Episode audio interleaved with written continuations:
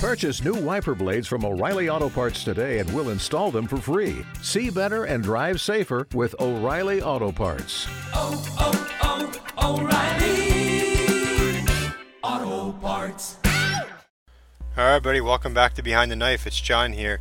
We only have two more ABSITE episodes left for you to include today's, which is anesthesia. Um, they upcoming and this week will be our high yield image review, which you can also find on YouTube, uh, as well as the um, do not open until your way to the test uh, program, which we review those quick hits right before you walk in. Additionally, if you're looking for more content, check out our YouTube channel. We have a newly revised mnemonic review. We've taken all of the mnemonics that people have used over the, the years and compiled them into one video, uh, and I found them very helpful when I took the exam.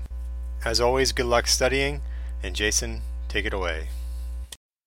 Okay, welcome back uh, to Behind the Knife's ABSITE review. I hope everybody's uh, studying is going well and they are feeling confident. So, we're going to jump right into it with uh, a brief anesthesia review. So, this is anesthesia for the ABSITE. Of course, not comprehensive, but this will hopefully pick you up a couple points. Uh, so, we're going to get rolling. John, uh, so let's talk about the ASA physical status classi- classification for uh, anesthesia. So, that's the American Society of Anesthesiologists physical status classification. These are your ASA grades, one through six. So, I'm going to give you a patient. You're going to tell me what ASA they are. Okay? Ready? All right, let's do it.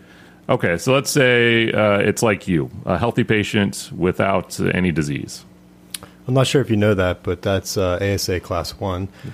Jason, how about a patient with mild systemic disease, uh, has very little impact on daily activity, uh, and likely to have unlikely to have a major impact on anesthesia surgery. So people who have maybe well controlled hypertension, uh, asthma, uh, uh, they are cigarette smokers, but they don't have COPD, and maybe mild obesity. So that's uh, ASA class two. And I think what's important there uh, when we talk about these is, is this is how it's going to come up on the ABSITE. They're going to give you a patient, they're going to ask you what ASA class. So uh, for ASA two, important caveats to know is cigarette smoking automatically makes you ASA class two, even if you're otherwise healthy and uh, have no other medical problems. And if you're pregnant, that bumps you up to ASA class two as well, as long as those other things that John said. Okay, so John, let's say you have a severe systemic disease that limits normal activity.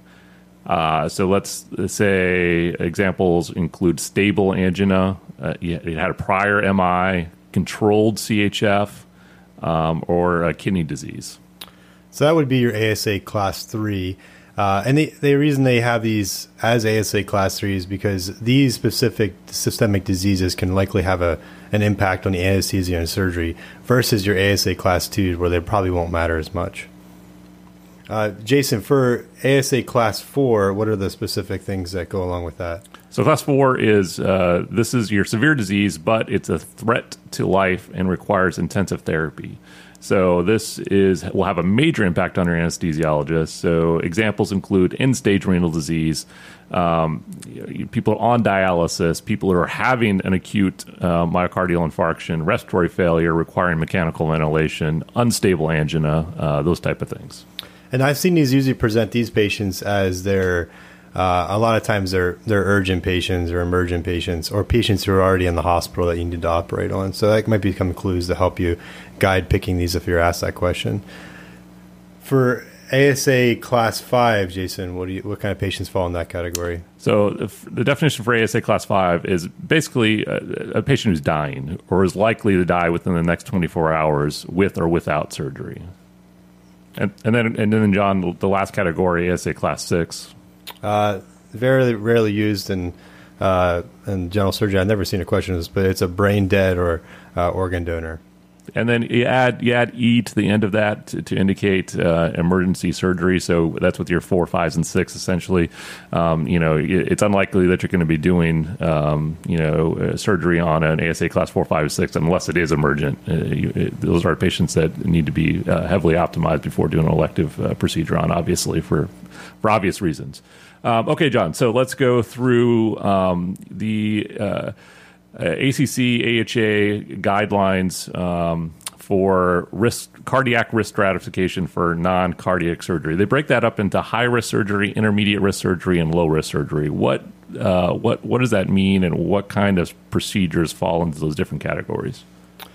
So uh, these are these have been asked a few times. So let's start with our low risk surgeries. These are the, the surgeries who people come in for ambulatory surgery, hernia repairs, uh, endoscopic procedures, any type of superficial lumps and bumps getting taken off, cataract surgery, uh, and breast surgery also falls under the low risk category. And that is reported a risk of cardiac death or non fatal MI is usually less than 1% in the low risk category.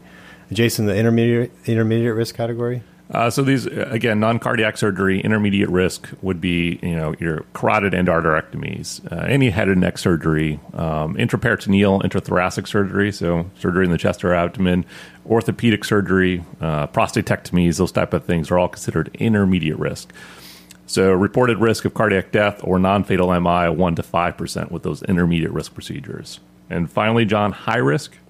High risk surgery, essentially all your vascular surgery uh, except for cardiac, cardiac endarterectomy. So your aortic and other major vascular surgeries, uh, and then also your peripheral arterial surgery minus carotid endarterectomy. And the reason they're high risk because the the risk of cardiac death or non-fatal MI is actually quite often. So, John, who needs you're you're seeing somebody in clinic, you're preparing them for an elective procedure. Who, uh, how do you identify who needs a cardiac workup? Well, you know how I usually present these patients in uh, in clinic. You just look at them and you kind of realize, oh man, that guy needs to see a cardiologist before surgery.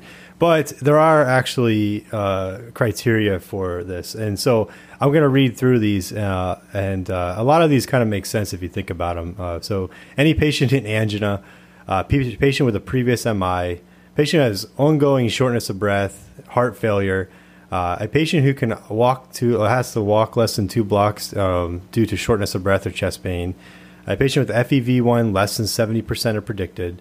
Any patient with severe valvular disease. Um, any patient with PVCs greater than five a minute. Any patient with high grade heart block. Uh, if their age is over the age of 70. Uh, any patient with diabetes. Uh, renal insufficiency, renal insufficiency, and then obviously any patients who fall into a high risk category undergoing major vascular surgery, uh, and that includes, remember, your peripheral and aortic uh, repairs. Yeah, so those are good kind of general guidelines for identifying patients that may need that, you know, preoperative risk stratification, um, you know, by either internal medicine or cardiology. And what this is all really doing is kind of assessing the patient's functional status because uh, the functional status of the patient is a good predictor of both the cardiac and overall risk of the patient for surgery and hospitalization. And when we talk about functional status, we typically talk about it in terms of metabolic equivalents of task or METs. So, John, what what does that mean? What is a what is a metabolic equivalent of, of task or a MET? Yeah, MET is an objective measure of the ratio of the rate at which a person expends energy to the person's mass uh, while performing some specific physical activity uh, compared to a reference reference, which is set by the conventional 3.5 milliliters of oxygen per kilogram per minute, uh, which is equivalent to energy expended while just sitting quietly, such as doing a podcast. So, you know, when I'm seeing a patient in clinic, I'm trying to assess what their functional status is.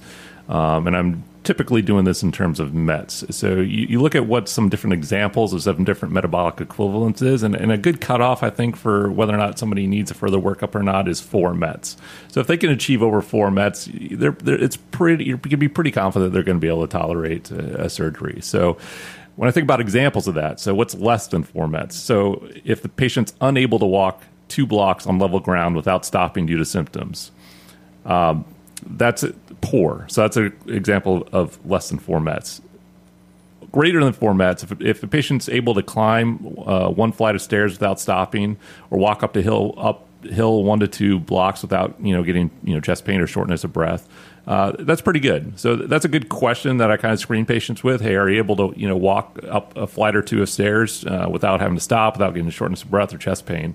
Um, if they answer yes to that, then then I can be fairly confident that they have are able to achieve greater than four METs and are likely going to be able to tolerate. Of course, you have to take the whole patient and their um, their other comorbidities and, like John said, you know those other those other things he talked about and kind of the eyeball test as to determining whether or not someone needs a further workup.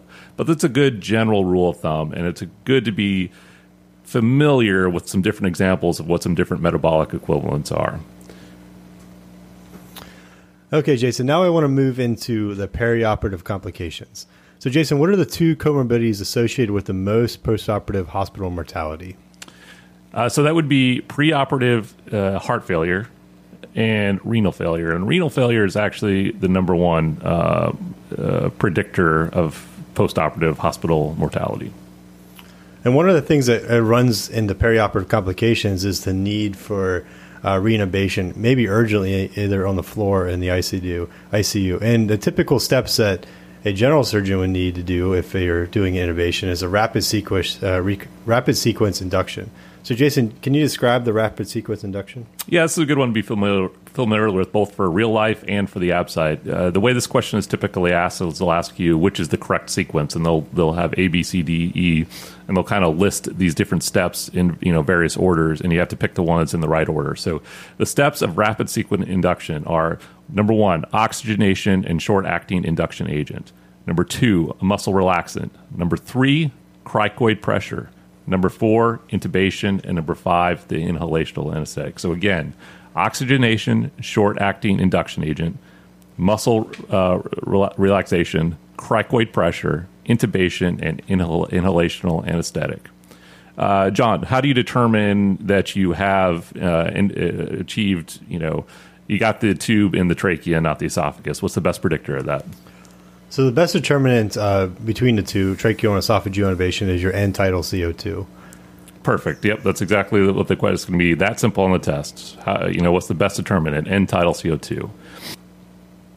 Okay, so John, let's say you're in a case and anesthesia pokes their head over the table and said that they had a, a sudden rise in the tidal CO2. Uh, what's the most common cause of that, and what are you thinking about? So the most common cause is uh, hypoventilation, and you would treat this with uh, increasing your tidal volume uh, and increase, increasing your respiratory rate. Another thing that comes to mind, though, you must be concerned about is, uh, and although very unlikely, is malignant hyperthermia. Yeah, exactly. So a rise in end tidal CO2 during the case, most commonly due to hypoventilation, common things being common. But the more serious thing that you worry about is malignant hyperthermia. A little bit later, we're going to talk about you know how to handle that situation. But conversely, John, let's say anesthesia pokes their head over the over the curtain and they say that they had a sudden drop off of their end tidal CO2. Uh, what are you thinking about there? So the most common cause in this situation is actually just disconnection of the uh, of the tubing or the off the ventilator. Uh, but then obviously you need to be concerned about a CO2 or air embolism. Uh, a CO2 embolism would actually be a transient rise in end tidal CO2 initially. Uh, it would be associated with hypotension and then a follow up, followed up by a massive drop in end tidal CO2. Okay, so let's say you're in that situation, then you have the just says they're hypotensive, you know, their CO2 went up and then now it just dropped off, um, and they're freaking out. What? How do you manage this? So if you're in a laparoscopic case, you stop your CO2 insufflation, and this is most likely going to occur during a laparoscopic case. Stop the CO2 insufflation, allow the abdomen to decompress. Uh, you place the, place the patient in Trendelenburg in left lateral decubitus position, uh, so your left side up, uh, and then hyperventilate with 100% oxygen. Uh, and then if there is a concern, you, a lot of times you'll get an echo or something like that, but also you can aspirate off a central line if there's present. And if the patient is undergoing ha- has hypotension, you can start pressors, inotropes, uh, and obviously if they're coding, then you start your ACLS protocol.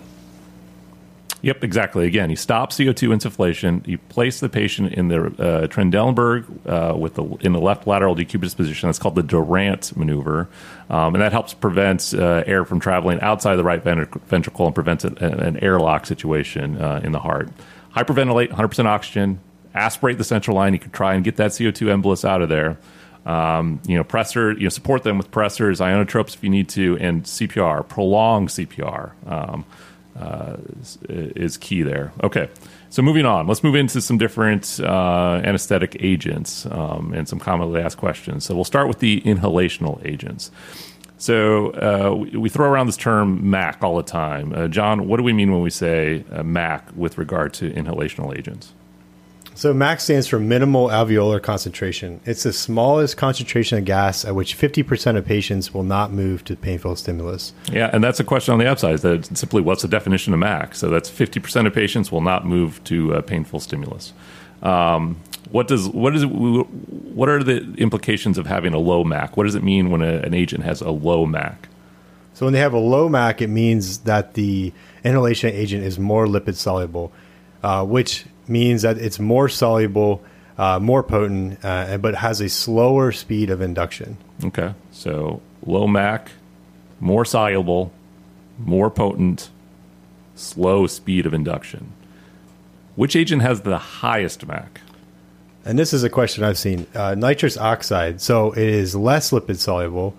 Uh, it is less potent, and then has a high speed of induction. Yep, perfect. Uh, so, what situations would you not want to use nitrous oxide? Uh, so this, once again, this comes up a few times. Uh, pneumothorax. Any patient with a pneumothorax. Any patient with small bowel obstruction, which is important in general surgery. You don't want to be putting them under nitrous oxide when they have a small bowel obstruction, or any instance where there is an air-filled body po- air-filled body pocket. Okay, great. Uh, so let's talk about uh, some side effects. So halothane um, is one of the more common, uh, not commonly used, but more commonly asked uh, side effects for inhalational agents. What are the side effects of halothane? Yeah, I, I have trouble remembering all these a lot, so I tend to review them very close to the time of uh, the test. Uh, but halothane, I think hepatitis, H and H. Uh, halothane also can cause eosinophilia, jaundice, increased LFTs, which goes along with your hepatitis, and it has a high degree, halothane, high degree of cardiac depression and arrhythmias. Yep. So halothane, I think probably the most common there is the is the liver, um, you know, the liver injury, hepatitis uh, with halothane uh, is the one that I've seen most commonly asked. Um, okay, uh, let's anesthesia in kids. Uh, what's what is the best agent for mask induction in, in children? I'm not entirely sure why this is, but it's sevoflurane. Jason, do you know? Yeah, I think for several reasons. Um, I'm by no means an anesthesiologist, but it's used across all ages. It, it's good in kids and adults. Um, it's pretty. Uh, it, doesn't have. Uh, uh, it's less. Uh, it's it's less noxious. It's it doesn't. It has less associated with less nausea. It's quick on. It's quick off. Um, it's pretty well tolerated. Um, and it's from what I've been told. I've never had it, but I've been told it's pretty sweet smelling. Okay, and the last inhalational agent we're going to talk about is isoflurane. Um, what type of procedures do are are ideal for isoflurane, and why? Uh, so these are good for all of our neurosurgery procedures. Uh, it lowers the brain uh, oxygen consumption, and it has no increase in ICP. Great. Okay, so let's move on to the intravenous agents. Um, uh, so again, there's some common things that are you just kind of have to know about each of the I, uh, IV agents that are, are frequently asked. So we'll just kind of go through these pretty quickly. So one thing that often comes up is somebody tells you they have an egg allergy. Which IV agent are you not going to use? Uh, so that's propofol. Uh, propofol is very rapid on and off. Uh, I think it's a pretty common agent to use for uh, an intravenous agent. it can cause and for local sedation as well. sorry, general sedation. Uh, it can cause hypotension and also respiratory depression as well.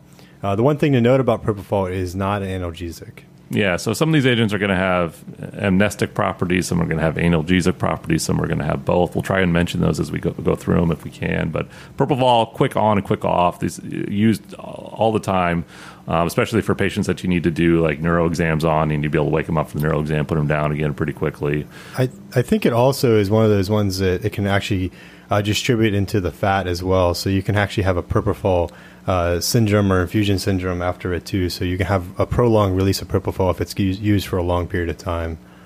Great. Well, it's one of the questions I was going to ask you, so I guess I'll have to think of a different question to ask you about it. Uh, what is what's one of the you know major side effects? And then propofol uh, also can cause a metabolic acidosis, uh, along with the propofol infusion syndrome. It can cause uh, hypertriglyceridemia and rhabdomyolysis. Yeah, and that can be often fatal. Um, uh, it takes intensive uh, supportive care. All right, Jason. So, uh, which induction agent can cause adrenocortical suppression? Yeah, so that one's uh, etomidate. So etomidate has uh, few hemodynamic changes um, and few cardiac effects. So it's good for for for for patients that may be a little hemodynamically unstable, but it does can cause adrenocortical suppression. Um, it's often used for patients with heart failure um, uh, and patients with uh, angina. Uh, okay, moving on. So, John, which induction agent doesn't care, cause any respiratory depression, uh, but can be associated with hallucinations? Uh, so, this is a, a, drug that's often very use, good use in children. Uh, it's ketamine. also used in combatant patients as well. Uh, but it's contra- contraindicated, uh, although I think this is controversial now. It's contraindicated in head injury patients uh, due to increased cerebral blood flow. Yeah, I think that's changing. I'm not sure if that's going to show up on the ABSITE. That used to be, you know, kind of a classic association with ketamine is you can't use it in head injury patients, but there's some data coming out that says that you can. Um, I think it's a great drug. It's an underutilized drug. Um, so I'm not sure how I'd answer that on the ABSITE. Hopefully, they'll steer clear of it. Uh, I, I, think a lot of people are giving ketamine in head uh, injury patients uh, now. Um, so we'll just avoid that for now.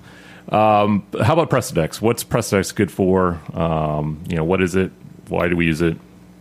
Well, Precedex is probably one of my favorite drugs to use, especially in the ICU and patients coming uh, off of uh, uh, coming out of intubation. Uh, it provides anesthesia and analgesia. Um, it's easy to titrate, and this makes it um, very different than the other ones. The fact it can actually give you analgesia as well. It's not typically used as an induction agent, um, and then, like I already mentioned, it's good for early extubation protocols or weaning off any sedation. Yeah, it's a great. It can cause a little bit of hypotension, so you have to be careful of that, especially when you bolus it. But it's pretty amazing to like walk into the ICU and see somebody sitting up in a chair, intubated, looking completely comfortable on Precedex. It's a, a remarkable drug for drug for um, uh, extubation protocols. Uh, okay, moving on. So we've covered our inhalational agents, we've covered our IV agents. Now let's talk about some paralytics, which are uh, there's uh, not a whole lot you have to know about these, but there are some commonly asked things.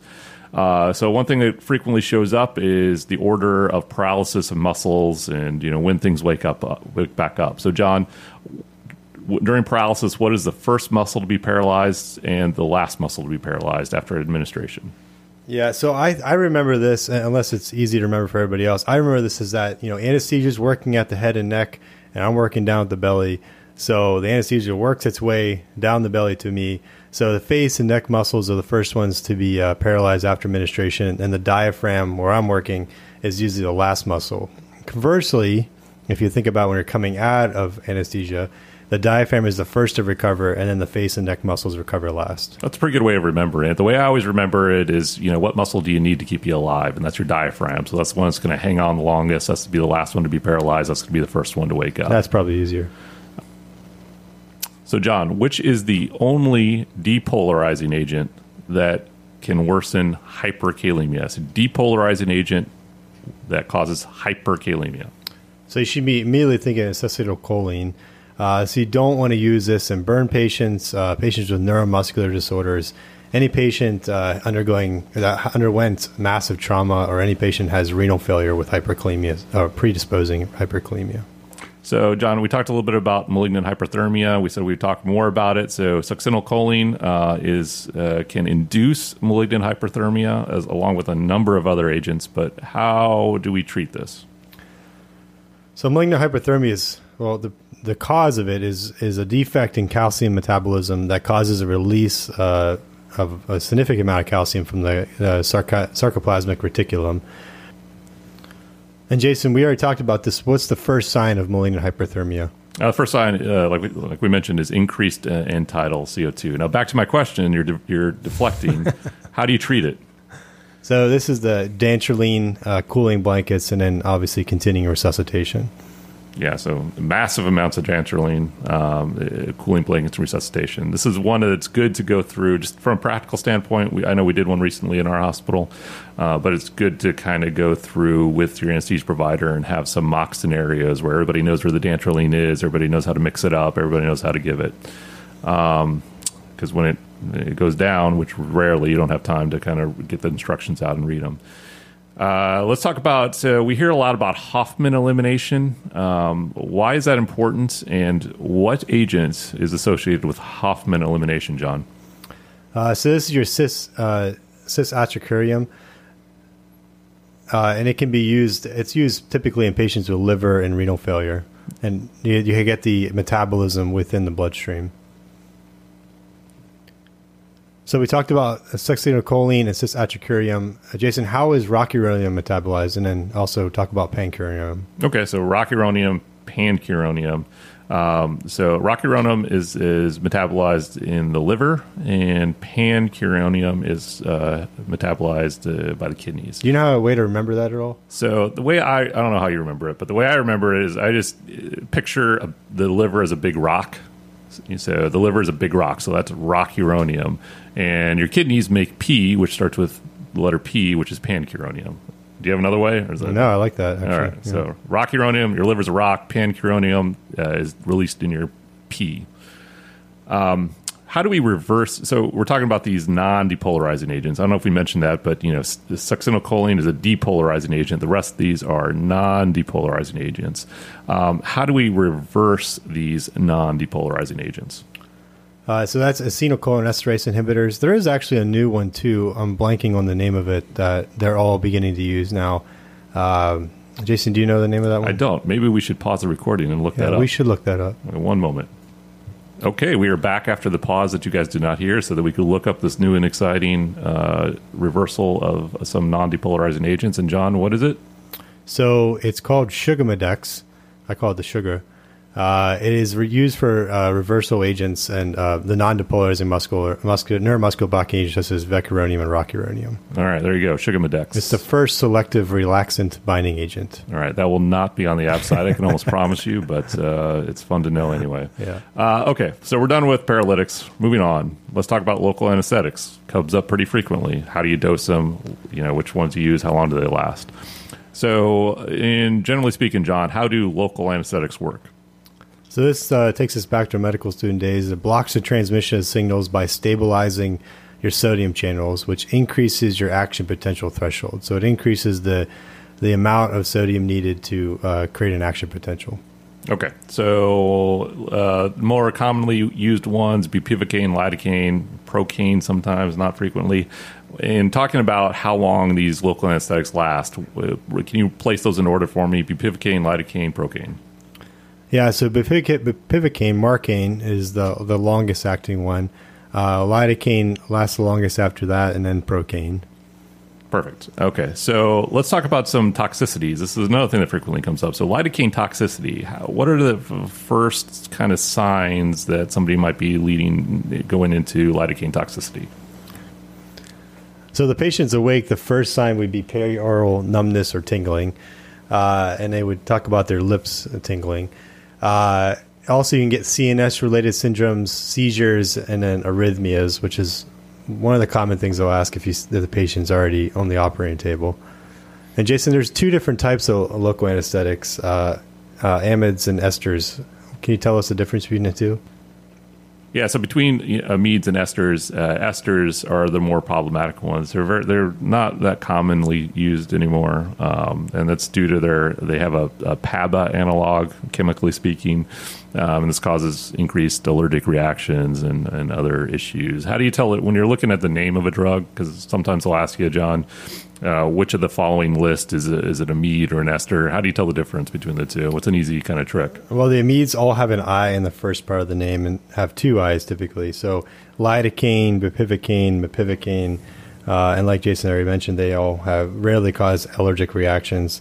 Uh, your esters are your no I's in beginning the so tetracaine, procaine, and cocaine. So uh, the way I've seen that question asked is they'll give you uh, somebody who has had an allergic reaction. So they give you a patient that got a local anesthetic, and then and then they have uh, allergic reaction. They'll say which one was most likely uh, given, and so it's going to be the ester on that list. So you look at the one without two I's, the one that's not an amide, the one that's an ester, um, and that's your answer. Uh, okay, so let's talk about uh, dosing of local anesthetics. I think that the ABSITE is actually getting away from um, uh, a lot of math and a lot of having to figure out dosages of different things. Uh, this is one that might still show up because it's pretty easy to do in your head uh, and it's very practical. So, what are the doses, um, the maximal doses of the different commonly used local anesthetics, John? So lidocaine itself, without epinephrine, is uh, five milligrams a kilogram. And how long does that? Let's let's also talk about you know the duration. So, like you say, lidocaine without epi, max dose five mgs per kilogram, uh, Yeah. and then and then tell me how long they, they, Yeah. they last. You can get up to about 60 minutes, 30 to 60 minutes of duration with these. Uh, your lidocaine with epinephrine is uh, a, larger dose, 7 milligrams a kilogram. Uh, and that duration is up to uh, uh, four hours long. And then bupivacaine or marcaine um, is a smaller dose, three milligrams a kilogram, and you can get uh, local anesthetic effects up to 15 hours. Okay, great. So those are good ones to know. Again, plain lidocaine, 5 mg per kilogram. Lidocaine with epi, 7 mg per kilogram. And then marcaine or bupivacaine is uh, 3 uh, mg per kg. And then moving on, the next few ones are just kind of talking about the uh, the most common. Uh, we're going to talk about opioids and benzones, but these are just very uh, simple questions that you often see, uh, and mostly due to side effects. So, uh, for Jason, for the opioids, uh, which opioid is associated with histamine release? Yeah, so that's that's morphine. You get the itching histamine release from from from morphine. And then what what what is the metabolite of Demerol that can cause seizures? so it's nor um, um, so normeperidine. And then obviously, what is the uh, treatment over an overdose of opioids that EMTs are now carrying? Yep, opioid over- overdose is uh, Narcan. Okay, moving on to benzos. John, to flip it back on you, uh, which benzo uh, is contraindicated in pregnancy and why? So, Versed is the one that's contraindicated in pregnancy, and it's because it crosses the placenta. Side effects of uh, benzos, what's most common? How do you treat? So the most common is respiratory depression, uh, and flumazenil, which is a competitive inhibitor, uh, is the treatment of a, of a, a benzodiazepine uh, overdose. Uh, but then you don't want to use this drug in patients who are, uh, have status epilepticus or any patient who has an increased ICP. It's a great point. Yeah, mm-hmm. but your your you know, anecdote or your uh, reversal agent for benzos, flumazenil, reversal agent for opioids, Narcan. Yep. Easy questions to miss, or easy questions uh, to get a couple easy points on there. And then to wrap it all up, we're going to finish up talking about epidurals and spinals. And so, Jason, what's the first treatment of a patient who has a, uh, a post-dural puncture, uh, puncture headache? So, um, headaches after epidurals, post-dural puncture headache, um, uh, bed rest. Uh, you start with kind of bed rest, uh, uh, some pain medications, fluids, um, and then if that's not working, you can do an epidural blood patch. Yeah, typically you lay them flat and uh, let it see if it works. And about after 24 hours, if it's still not getting better, then you want to consider the epidural blood patch. Uh, what uh, what can morphine uh, cause in an epidural? If you're giving it uh, an, an epidural, I mean. Okay, yeah. So if you're adding, you know, so if you have an epidural, it's important to kind of communicate with anesthesia as to whether or not you want them to add in a um, uh, an opioid as well, because it can be it can cause some respiratory depression if that's in your epidural. And we also use lidocaine in epidurals as well. And what kind of side effects can this cause? So uh, this is where you can see um, uh, hypotension um, and bradycardia. Uh, so it's important to know if you have a, you know a patient who just did a big whack on and they have an epidural and they're dropping the pressures. A lot of times they'll ask anesthesia to come turn it down, turn it off, adjust it, so you can distinguish whether or not it's the epidural causing that or whether your patient's bleeding. So it's important to know that side effect. And finally, uh, if you're having a patient with hypotension that is not, you know, treated with just turning the epidural down, you still continue to have the the, the problems uh, related to the lidocaine. What is the pressor that we like to use? So the pressor to treat hypotension related to the epidural. Once I would say, the caveat that you have to be sure that that's what's causing your hypotension. So make sure you rule out bleeding or other causes of hypotension in a postoperative patient. But if you're confident that it is purely your epidural, you want to go with something that's a peripheral vasoconstrictor. So that's your phenylephrine. All right, I think that wraps it up. That's our anesthesia review for the ABSITE. Uh, again, everybody. I hope that uh, studying is going well. I am completely confident that everybody listening out there is going to dominate the ABSITE this year. Uh, so uh, take a break, go outside, get a little bit of uh, exercise, come back in, and let's get started uh, with the next one. Uh, thanks for listening to Behind the Knife.